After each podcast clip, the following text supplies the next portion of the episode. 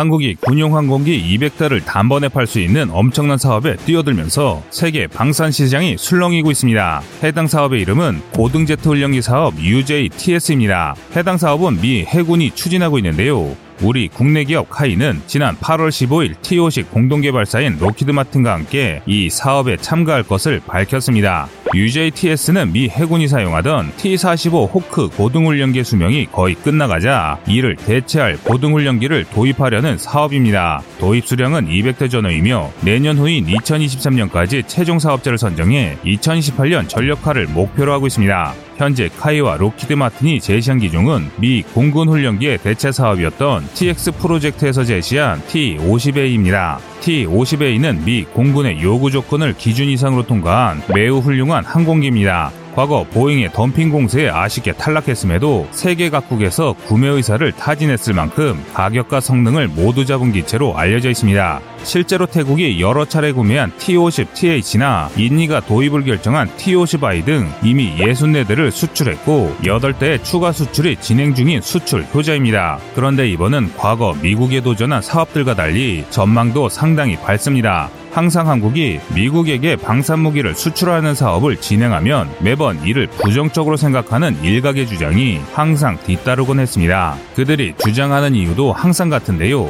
한국 무기 기술이 미국보다 떨어지는데 미국이 미쳤다고 한국 무기를 구매하냐라는 주장과 한국은 그저 다른 기업들의 들러리일 뿐이라는 것이 가장 많은 주장들이었습니다. 그런데 이번은 상황이 좀 다릅니다. 한국의 T-50은 미국의 대표 항공사인 록히드 마틴과 컨소시엄을 통해 개발한 전투기이고 현재 미해군 고등훈련기 후보군 중에서 아직 한국을 압도할 경쟁자는 없다는 것입니다. 또한 현재 한국의 기술력은 지금의 미국이 선택할 만큼 발전했습니다. 그도 그럴 것이 이번 사업의 최대 경쟁자인 보잉은 아직도 미 공군용 훈련기인 T7의 시제품을 내놓지도 못하고 있으며 또 다른 경쟁자인 이탈리아 레오나르도의 M346은 성능으로 보나 배경으로 보나 미국의 채택 가능성이 굉장히 낮습니다. 한국은 록히드 마틴과 수익을 나눠야 한다는 단점을 제외한다면 수출이 성사될 가능성이 아주 높은 상황입니다. 만약 T-50이 미 해군에 채택된다면 KAI는 무려 200대의 T-50을 수출해 엄청난 수익을 창출 하는 것은 물론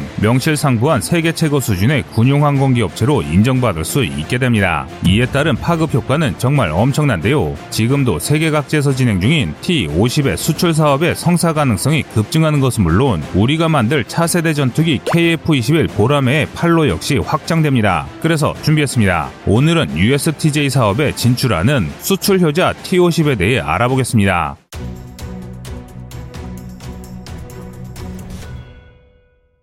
비행기가 전장에서 자리를 잡은 이후로 훈련기는 모든 파일럿이 반드시 거쳐가야 할 관문이 됐습니다. 사고가 나더라도 수습이 가능한 자동차와 달리 하늘을 비행하는 동안은 작은 고장조차 고칠 수 없는 비행기의 특성을 고려할 때 훈련 없이 비행기를 조정한다는 것은 말도 되지 않습니다. 특히 다양한 무장을 장착하고 매우 복잡한 기동을 하거나 비상 상황에 대처할 일이 많은 조종사를 육성하는데 걸리는 시간이 상당한데요. 그래서 이 조종사를 키울 때는 몇 단계로 나눠서 조종사를 육성하고 있습니다. 가장 먼저 비행 입문을 위해 초등 훈련기에 탑승해 훈련합니다. 경비행기의 대명사 세스나나 공군 사관 학교 생도들의 KT-100 같은 프로기가 주로 사용되는데요. KT-100이 개발되기 이전까지 우리 군은 불곰 사업으로 획득한 러시아제 T-103 수송기에 의존해야 했습니다. 하지만 T-103의 노후화가 심해지면서 문제가 터졌는데요. 세계적으로 불과 60대밖에 수출되지 않은 기종이라 부품 수급이 어려웠고 이 때문에 정비가 까다로워졌습니다. 심지어 러시아의 갑질 역시 심했는데요. 수억 원짜리 훈련기에 에어컨을 다는데 수천만 원을 요구했습니다.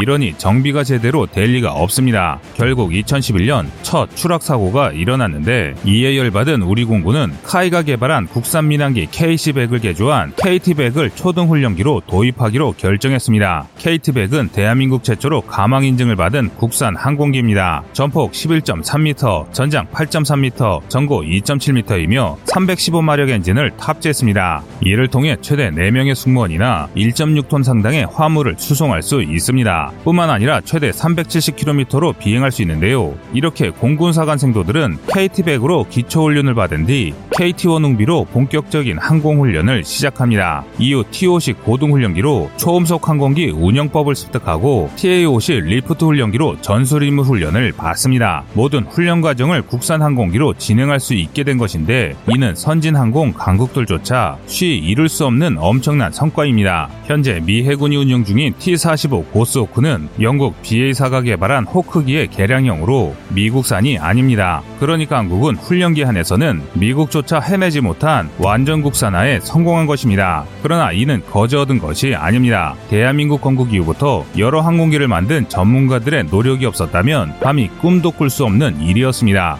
한국의 전투기 개발 제작사를 한마디로 표현한다면 불가능을 가능케 만든 고난의 연속이었다고 말할 수 있습니다. 1950년 6월 25일 새벽 4시 북한군의 기습남침으로 시작된 6.25 전쟁 당시 우리 군은 무방비 상태였습니다. 대다수 장병이 휴가를 떠났고 보유한 장비의 질과 양에서의 격차는 이루 말할 수 없었습니다. 병사들의 목숨과 열정으로 메꾸기에는 너무나 힘든 일이었습니다. 당시 우리 군이 보유한 항공기 중 전투기로 운영될 수 있는 항공기는 미군의 T-6 훈련기에 무장을 탑재한 AT-6 텍산 경 공격기뿐이었습니다. 텍산의 최고 속도는 시속 300km를 조금 넘는 프로펠러기로 당시 시속 1000km를 넘는 음속의 전투기가 주력 전투기로 생산되고 있는 시대상을 고려할 때 실전에 쓸 수 없는 구형 항공기였습니다. 반면 당시 북한은 후기형 야크9을 비롯해 200여 대의 군용기를 보유하고 있었습니다. 북한 전력이 이렇다 보니 당연히 한국은 상대가 될 리 없었는데요. 이후 미 공군의 도움으로 전황이 반전되었지만 그럼에도 불구하고 이후 수십 년간 우리 공군은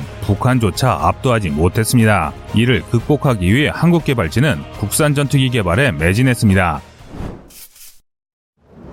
1951년 T6 텍산 훈련기를 다루었던 인원들이 모여 최초의 국산 군용기 해치호를 만들었습니다. 해치호의 개발지는 목포항에서 불시착해 폭파 해체를 기다리던 미 공군의 T6 텍산을 인수해 진해 항공창 구석에 녹슬고 있던 일제 A6M2N 이식 수상 전투기 부품을 결합해 해치호를 탄생시켰습니다. 1953년에는 이승만 대통령의 명령에 따라 부하로가 만들어졌으며 이후 서해호, 재해호, 창공호, 반디호를 제작하며 독자적인 기술을 쌓아나갔습니다. 그 결과 2021년 현재 한국의 군용기 제작 능력은 세계 최고 수준에 도달했습니다. 특히 이번 영상의 주제인 T-50의 고등훈련기의 경우 경공격기까지 포함하면 무려 208기가 생산됐고 앞으로 28기가 추가 생산될 예정인데요. 기본적인 고등훈련기 버전 T-50과 전술 임무를 위해 공대공 공대지 무장이 탑재된 LIFT기인 TA-50, TA-50의 전술 데이터 링크와 레이더 경보기 등을 투입해 경공격기로 개조한 FA-50까지 그 종류도 다양합니다.